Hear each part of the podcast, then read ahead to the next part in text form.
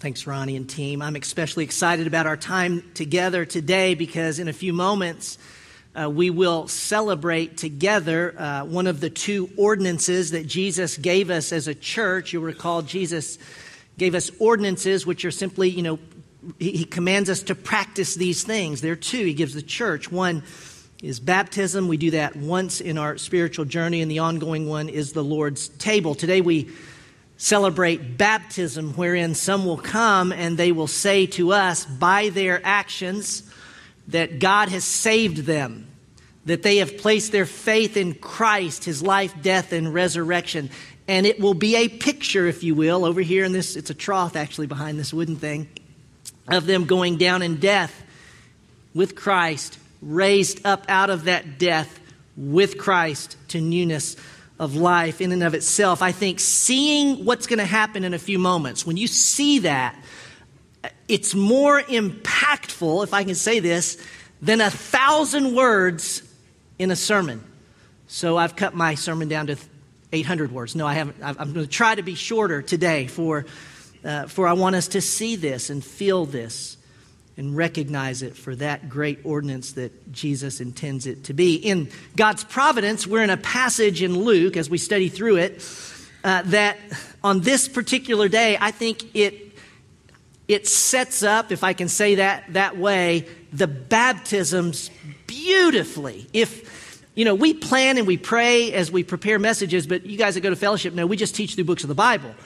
And in God's providence, we're at a text today that in a number of ways illustrates and, and sets upon a pedestal, I think, like the baptisms that we will see. We're not that smart to do it, so that's why I refer to God's providence in it. Last week, Bill walked us through the first part of uh, or, or chapter 19, 11 through 27, and I'll summarize it this way. Bill reminded us in that parable that it's faithfulness, not success that is the mark of a disciple of Jesus Christ. And I'll tell you what was really fascinating as he unpacked it and showed us in the cultural context that it's faithfulness with the gospel, right? The parable of the minas. And we always think, what's oh, money, whatever. Well, but it's, it's a picture of being faithful with the gospel, with the, with the good news that we've all been entrusted with. One of the ways that Bill did that was he outlined the historical or the cultural context right? Where he said, This is what happened in that day. In that day, literally, there were people who went away to get a kingdom, like the nobleman in the story. And then people went and said, We don't want him to be king. We don't want him to be king, right? And then they came back. He said, And it's like, Oh, that's what that means. Well, in our text today, there is a cultural, historical context that I think helps us grasp and understand the story. There's also a biblical and a theological framework that the story's built upon. And if I can describe it like this, it's like getting two lenses in your glasses. I'm going to give you two lenses that when we see this story, when we read it in a moment, it's like, bing, that makes sense. And we not only, if I could say this, understand the story and, in, and we walk out of here, boy, I'm, I'm informed now. I know that. No, no, no. We never want to teach that way. And God never intends the Bible to be brought to us that way. we don't go out informed. I think when we get these, this cultural context and biblical context, we're going we're going to meet the story, and the story is going to change us because that's what it's always intended to do. So, before we read it, I'm going to give you these two things. First, the cultural, historical context. In a nutshell, we're in 1928 to 44 uh, in Luke. It's the story of Jesus entering Jerusalem. We all know it as the triumphal entry. That's the story we're going to read. Those who lived the events and those who read it for the first time when Luke penned his gospel, oh my, they saw, if I can, they saw much more. And they saw very clearly more than we could without some help. So let me give us that help cultural, historical context. City leaders, when a dignitary came, would go out of the city and greet the dignitary and bring them back in. Everyone knew that, especially when a king or a prince was coming. We go out and greet them. Then we come back in and we're carrying him on our shoulders. He's come to visit, he's with us. Kenneth Bailey, whom we quote a lot, he's a tremendous histor- historian, biblical scholar. Uh, he describes a time in the 1960s, so this is relatively recent history, when he lived in Egypt. President, it was President Nasser, and Nasser was visiting a village called Assiut. And when he was visiting that village, the people of Assiut, they went out of the village 10 miles. So we really, we really, we really think this guy's important. They went out 10 miles. They had the whole motorcade turn off their cars. They tied ropes to the cars and then they hauled, the, they wouldn't let them drive in. They wanted to pull them in. Was it a burden? Hardly. It was a joy. It was a jubilant celebration. It was them saying, This is what we think of you. And we want to honor you. It's also a matter of historic record that a Roman magistrate once visited a city. As he approached it, they didn't welcome him, and he wiped it off the map. I want you to turn in your Bibles because I want you to see this because we, we, we study the Bible, and I want you to see how the Spirit inspired Luke to record certain things, and it's like the dots begin to come together the further we move through his story. Flip back in your Bible to Luke 9. Would you do that for just a moment? Luke chapter 9. And I want to remind you that the story we're in today, Jesus is entering Jerusalem. My goodness, we've been on the road forever, it feels like. It's been almost a year. But the, but the journey to Jerusalem actually began back in chapter 9, verse 51. Okay, that's that's when we said Jesus head to Jerusalem, and we've been tracking with him now for months. I want you to notice, revisiting this, what Luke writes. It's very telling in light of where we are in the story today. Verse 51 when he came to the house, uh, wait, wait, the wrong one.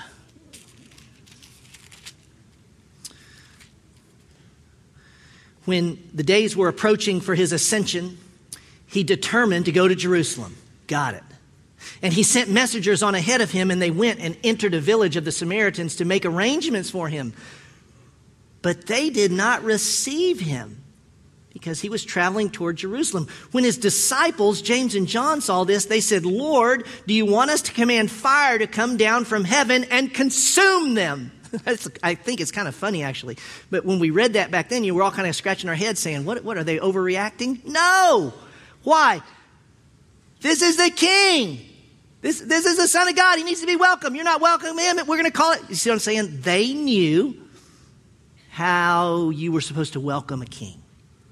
Now hold that lens right there. Jesus is coming in not to a Samaritan city, men and women. He's coming home. How are they going to welcome him? Second thing is the biblical theological framework. Oftentimes in, in, in the Old Testament, when a prophet would proclaim his truth and no one listened, you know, God would finally say, okay, time to take the gloves off. And, and, and what he did was he said, look, I want, you to, I want you to pick up something. I want you to buy something. I want you to shave your head. I want you to act out the truth so that when you act it out, it is now unmistakable what I'm saying. I mean, I've been saying it for years, but now I want you to act it out. Think about Jeremiah. At one point, God said, look, put a yoke on your neck. Really? Yes, a yoke. Well, he got in it. And everybody looked and said, What's that? He said, This is Babylon. And you better get in it and you'll live or stay out of it and you die. We hate the Babylonians, right? But you're going into judgment, so get in the yoke. You know, everyone said, Got it. Uh, Ezekiel speaks over and over and over again. No one's listening. God says, Shave your head. He shaved his head. He got three big piles of hair. And I said this earlier, you know, I shaved my head, I would get dust. You know, there would be nothing for the illustration. He's got three piles. And, and God says, throw this one to the wind, strike that one with a sword, and get rid of it. And, and, and, and Ezekiel said, this is what's happening. This is what's going to happen to you. And everybody goes, ding, ding, ding. Got it. Unmistakable. Judgment's coming on us. And of course, Hosea. Many of us know that story, Hosea. God said, marry a prostitute. She's totally unfaithful to him. Go back and get her. What's that a picture of? I want everyone to understand without a shadow of doubt that I'm faithful. And so he lives this story out, and it's unmistakable that God is faithful. Can I say it this way? When you read this story in a moment, when we read it, Jesus is a prophet par excellence, and he acts out the message that he's been saying and that has been said about him since his birth. He's born, and they say, He's the King. He's baptized and demonstrates He's the Son of God. He does miracles and signs that demonstrate He's Messiah, Son of David. Okay, he's been doing this all along. Well, now all of a sudden, he's going to act it out, if I can say it that way. Because you, you got to think about this. We've been in this for over, you know, 18 months now. Every time someone gets healed, what does Jesus say to him? Shut up. Don't tell anybody. Every time they go, we want to make you king, we want to make it, shh. He quiets them. So he's always suppressing the public adulation, right? And then we read this story. Don't you scratch your head and go, what? Jesus, you've been telling me to be quiet, and now this, this huge, you know, celebration public. What's going on? Well, the time has come. It's time. It's time to decide. This story we're reading is on a Sunday. On Friday of this week, Jesus Christ will be on a cross. It's time.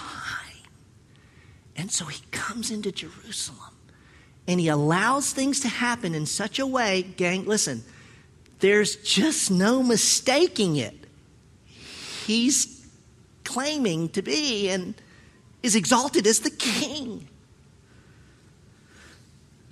Now, that was all introduction. Uh, when we read this, I want to suggest that it's just going to make sense. It's just going to be like, okay, let's keep going. Now, I want everyone to stand. And uh, we don't do this all the time, but we'll do it now. Uh, we'll do it occasionally where we stand in the reading of the word. If you're going to be baptized, I'm going to let you guys slide out now that we're standing. And I know if you're going to be baptized this morning, you know, you know who I'm talking to. And Parker, if you're in here, because I didn't get to see you earlier, just slide on back here, and they'll be getting ready to be baptized. Okay? For us, we'll stand in honor of God's word and let's read it. Follow along with me. This is God's word to us today. We're in Luke chapter 19, and we're beginning in verse 28. After he had said these things, he was going on ahead, going up to Jerusalem. When he approached Bethphage and Bethany near the mount that is called Olivet, he sent two of the disciples, saying, Go into the village ahead, find a colt tied on which no one yet has ever sat. Untie it and bring it here. If anyone asks you, Why are you untying it? you shall say, The Lord has need of it. So those who were sent went away and found it just as he had told them. As they were untying the colt, sure enough, its owner said, Well, why are you untying the colt?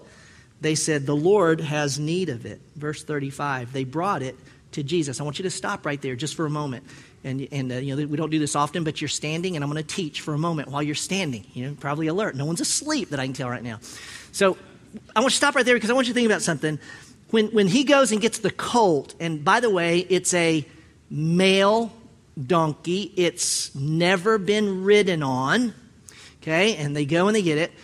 You got to go back 500 years to Zechariah 9 9. All the way back here, 500 years earlier, Zechariah said, he prophesied, you know, Behold, Jerusalem, your king is coming to you, mounted on a colt, on a donkey, unridden. You see, so, so he, he said, he prophesied it 500 years earlier. And y'all just, I just want you to think about this. 500 years go by. And at the exact moment, and in the exact place it needed to be, uh, with, under the owners that it needed to be under, there's this donkey. And my thought immediately is, you know, I, I, think of that UPS commercial where the UPS guys go, "We love logistics." You know, go, in my mind, I go, "God loves logistics." I mean, in God, God orchestrates things such that 500 years can go by, and the very thing that was prophesied comes to be in, in that moment. And I want to say to all of us that God has not lost His touch. He didn't need computers to improve his logistics. Oh my goodness. So, wherever you are and whatever you need and how you need it and where you, you see, God still orchestrates and rules the universe sovereignly. There's a second thing. Notice when they took the colt, the owner said, Hey, wait, wait, what are you, what are you doing? They said, The Lord has need of it and then they took it to Jesus. Can, can I, say, can I say it this way? You know, it's, what, what's happening in that story is Jesus is claiming what's his. And he just claims it with this word the Lord has need of it. In the same way that God is sovereign, listen, he owns it all. And so he's still claiming what's his. And there may be some in the room this morning that you've got something that, that you've heard this whisper. The Lord has need of it. And the conviction for me as I've thought about it for myself, I go, if the Lord does it, when the Lord does it, as He does it, what, what does my hand do? You know, or, or all it requires is a word. The Lord has need of it. Yes, because it's all yours. He's still claiming what's His. And then think about it, using it for His glory and good. We'll keep going. They brought it to Jesus. They threw their coats on the colt and put Jesus on it. In other words, they, put, they tied ropes to the bumpers and pulled him in. They're laying their coats in front of him. We're honoring you. You're great. You're great. We honor you. Over and over, they lay their coats down. As he was going, they were spreading their coats in the road. As soon as he was approaching near the descent of the Mount of Olives, the whole crowd of disciples began to praise God joyfully with a loud voice for all the miracles which they had seen, shouting, Blessed, blessed is the King who comes in the name of the Lord, peace in heaven and glory in the highest. Some of the Pharisees in the crowd said to him, Teacher, rebuke your disciples. But Jesus answered, I tell you, if these become silent, the stones will cry out.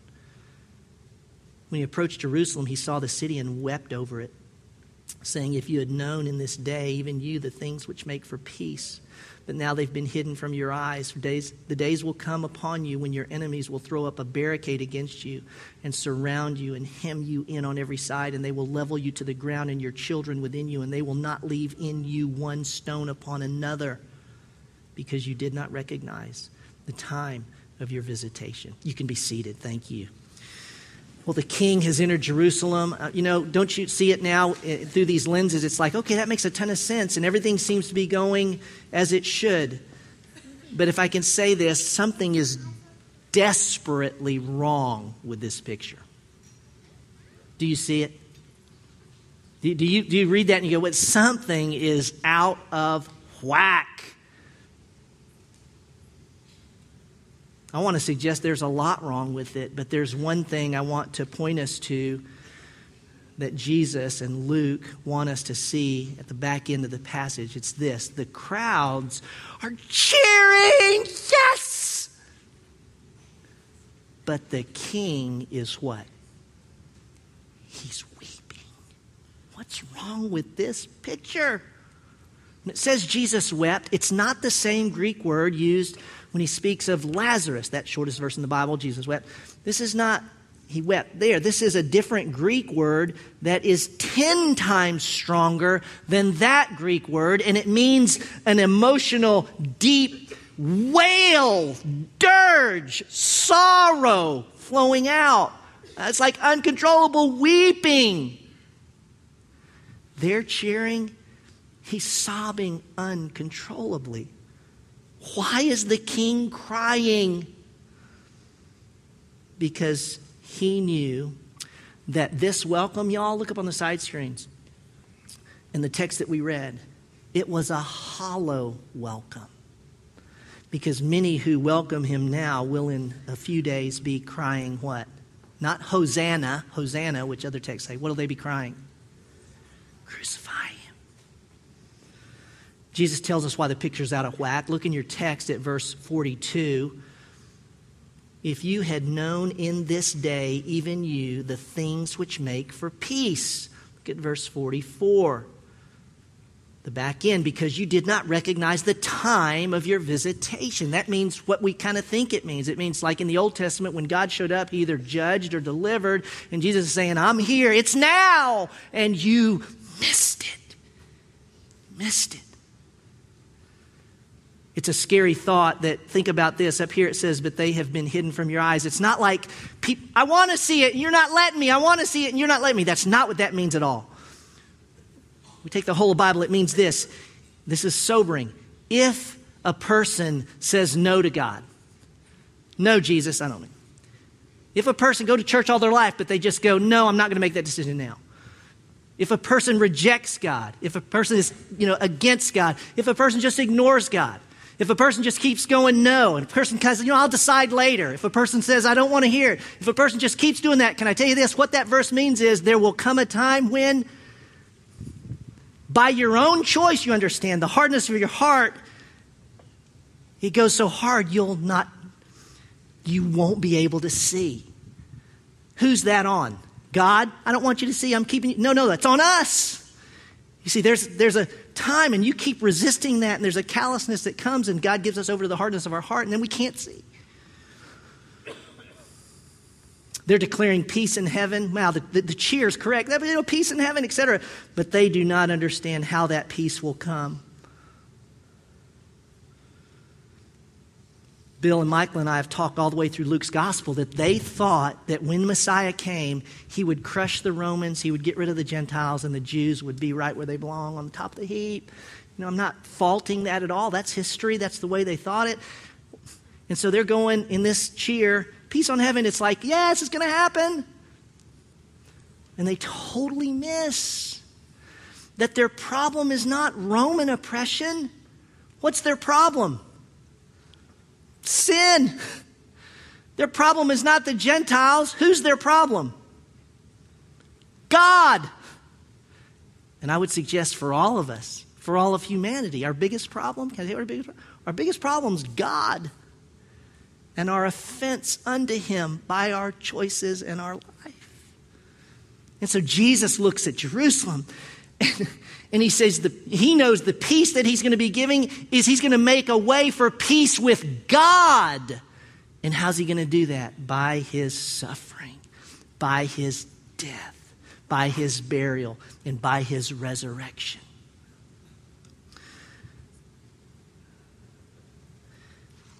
I want you to hear this on Jesus' tears. He's not crying for himself. He is weeping for every person, for every person who rejects him, and the cost they will pay. He weeps. The destruction in verses 43 and 44, by the way, men and women, it literally happened. Uh, Jerusalem's destroyed about 40 years later. The Romans, 10th Legion comes, and it's beyond description. It was utterly a massacre, savage. And Jerusalem was leveled such that the emperor didn't wanted people to look at that place and not even know there was ever anyone who it was just brutal. The person who rejects the king, I mean, is their future going to be like Jerusalem? Yes. Yes. And hear this.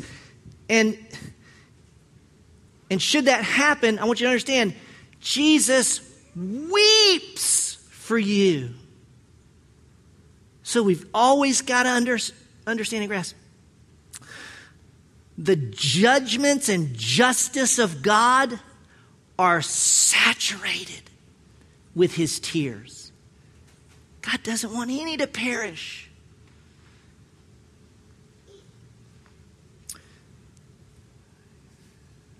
Jesus entered Jerusalem. This is some 2,000 years ago. And when he did that, I, I want you to know that as we've seen it, y'all, he did it in a way that you could not look at the events and go, I wonder if he's king. I'm, I'm not sure, but I think, you think he's clean? You see what I'm saying? It, it's just absolutely plain as day. And in the ordinance of baptism, that, I think it's a wonderful picture in a, in a similar sense that we look and we go, God saved them. That's what that pictures. That's a picture of God's graciousness to redeem and save. And that's what we get to celebrate in these moments. So, with that, I'm going to ask those who are being baptized to come on out. We're going to line up. Come on out here and line up behind me.